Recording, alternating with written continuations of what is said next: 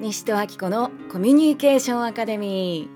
ー。今日もコミュニケーションのヒントお届けしてまいります。どうぞ最後までお楽しみください。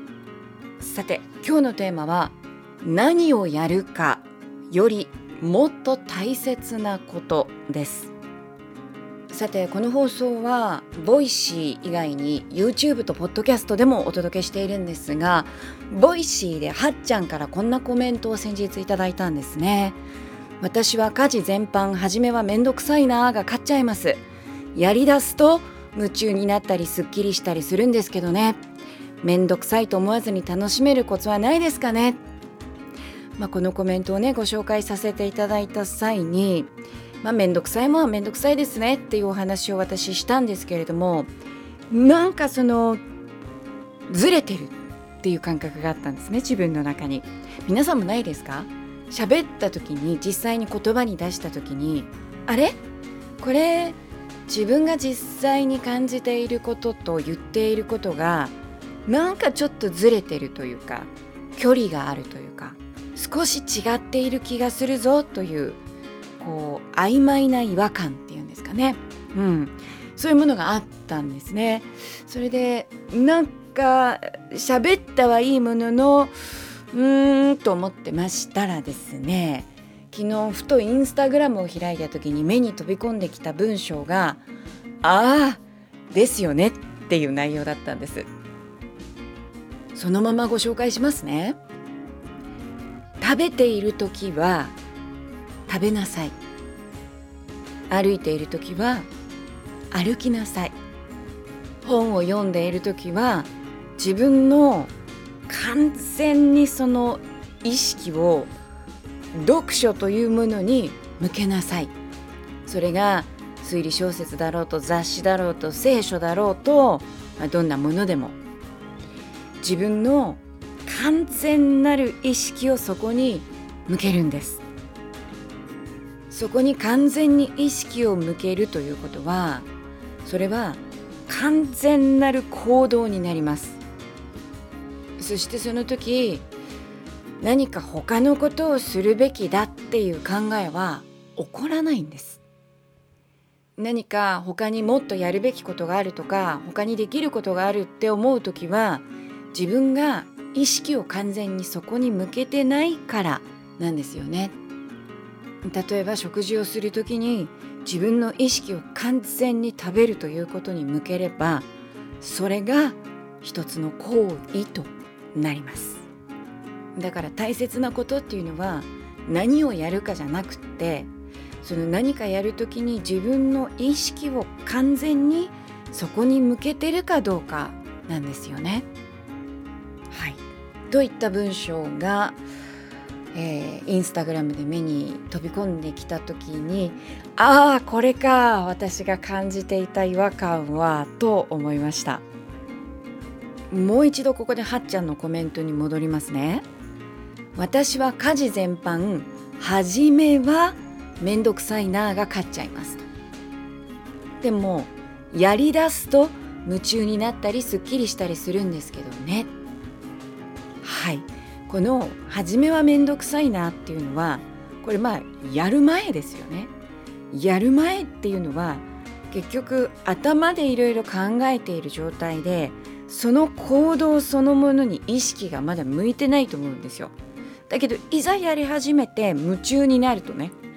つまりその行動何でもいいんですよ別にお皿を洗うでもいいし洗濯を干すでもいいしそのことに自分の意識を完全に向けると実は面倒くさいとかつまらないとか他に何か私はやるべきことがあるのにとかそういった考えが起こらなくなるんですよね。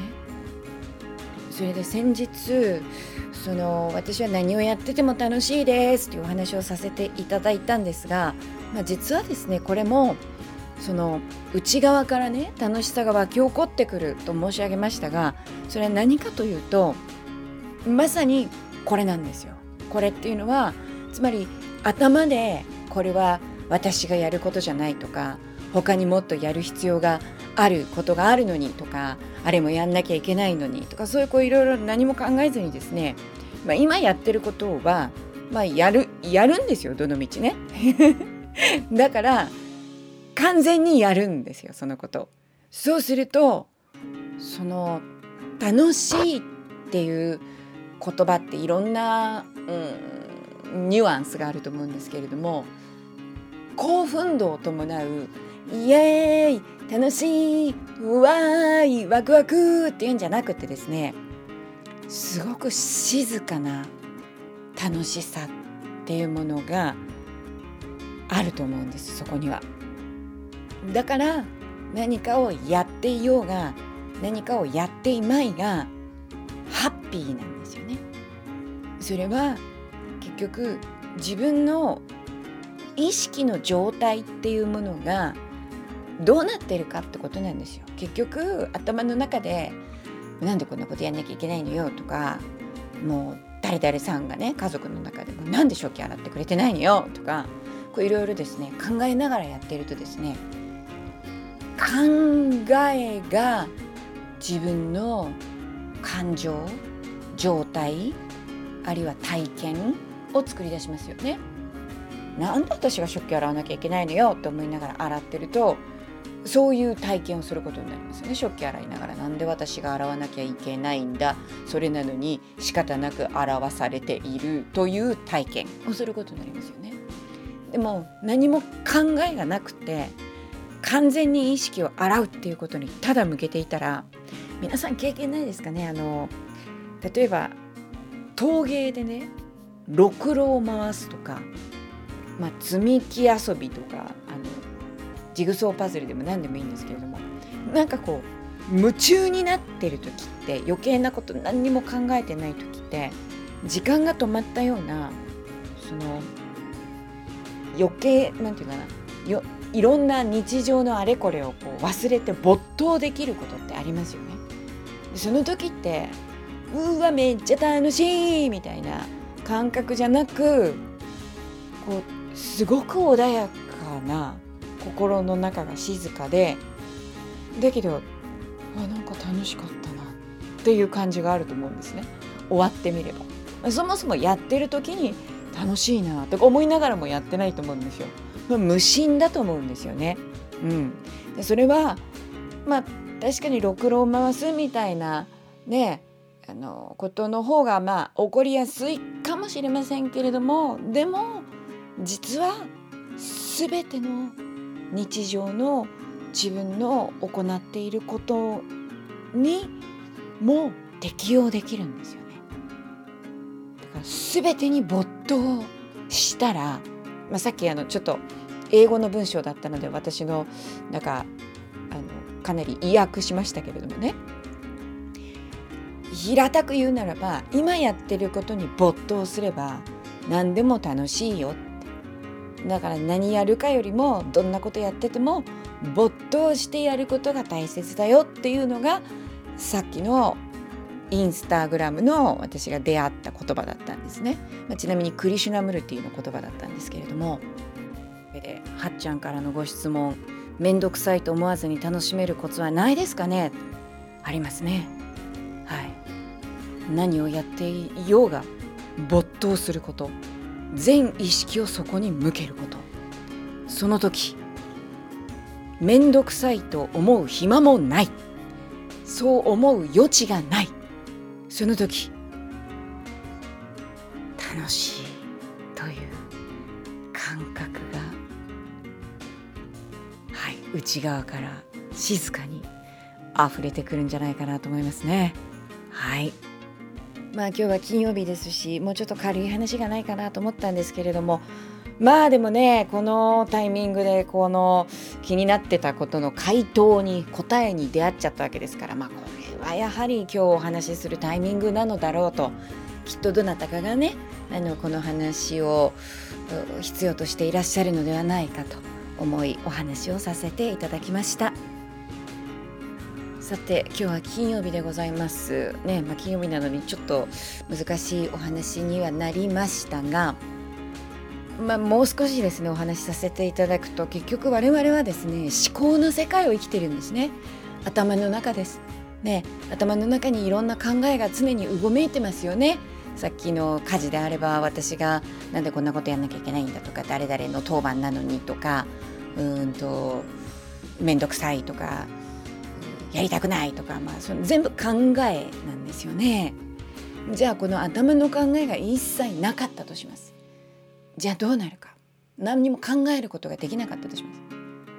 まあ、ただやるだけですよね。ただやるっていう時にお皿を洗うという行為も歩くという行為も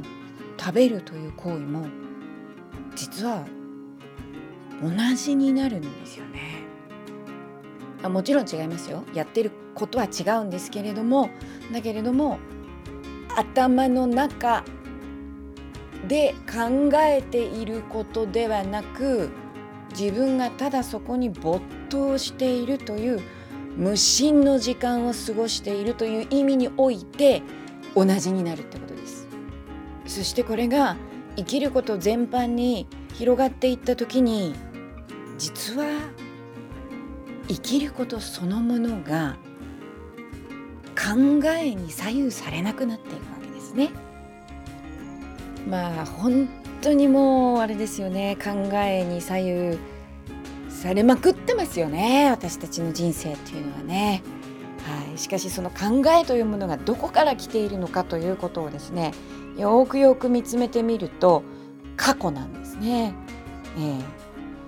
ー、だって見たことも聞いたことも考えたこともない知りもしないことを考えたりしませんでしょ？だから自分が結局何かしら体験してきたことをベースにしか私たちは考えることができないんですね。さて12月4日から今度は愛するということを皆さんと一緒に学んでいく講座をスタートするわけなんですけれども愛もですね内側から湧き出てくるものなんですね。あの外側に見つかるものじゃありません。はい、誰か素敵な人に出会ったから愛せるとかそういうことではなくて愛というものは全ての人の内側にありそれが、うん、まあ流れ出てくるというかそれを思い出すか否かっていう話なんですよね。じゃあどうやったら思い出せるのかって言った時にまあ今日ずっと申し上げているあれやこれやの頭の中の考えというものを少し静かにする必要があるだろうと思います。まあ、エーリヒ・フロムの「愛するということ」という本をベースに今度の講座やっていきますよとお話をずっとしてますけれどもねそしてエーリヒ・フロムは愛するということは技術なんだと言っているということもお伝えしております。はいそうなんですがその技術のですね種は全ての人の中にも存在しているんですね。そしてその種はですね実は満開の花が一度咲いていたから種が残ってるんですよ。どういうことかというと生まれてきた時というのはですね皆様こう花を咲かせた状態で生まれてくるわけですね。愛愛そのものでしょ？赤ん坊って。愛そのもので生まれてくるわけです。しかしですねそれがですねまあ花というのは一度枯れますね。はい。で枯れるとですねこう種をポトリと落としたわけです。だからね誰もが愛の花を咲かせた状態で生まれてきたんですよ。そしてその種を自分の中に持ってるんです。さあ再びこの人生において愛の花を咲かせることができるかどうか。それはまず自分が咲かせたいと。望む。そこからスタートいたします。だって咲かせたいと思わなかったら咲かないですねこれね。咲かせたいって思ったらじゃあ愛の理論を学びそしてそれを実践していきましょうよっていうことなんですね。いやーワクワクしますね。ね。All you need is love All we need is love. ね。あなたが必要なことのすべて。それは愛だ。あなただけじゃない。我々が必要なことのすべて。それは愛だ。とビートルズが歌っているではないですか。今日も。愛にあふれる。一日でありますように。私は今日はですね経営者の方の集まり、まあ、勉強会がありましてね。丸一日の勉強会なんですけれどもそこでうん自己探求を深めるお手伝いというのを今日はさせていただくことになっております。まあ、どういうことかというと人の話をこう聞きながらですね、まあ、当然その言葉だけではなくその言葉の奥にあるその人の思いとか感情とかあとはその人がどんな考えを信じてるのかどんな価値観を持ってるのかということ、まあ、そこを洞察していくというね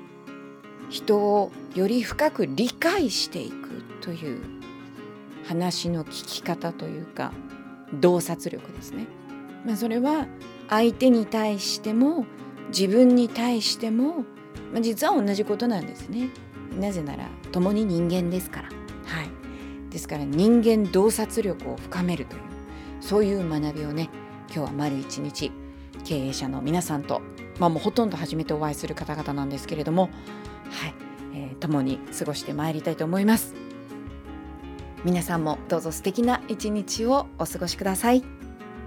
今日も聞いてくださってありがとうございました。えー、この後ですね、 Voicy ではコメントをご紹介させていただきます。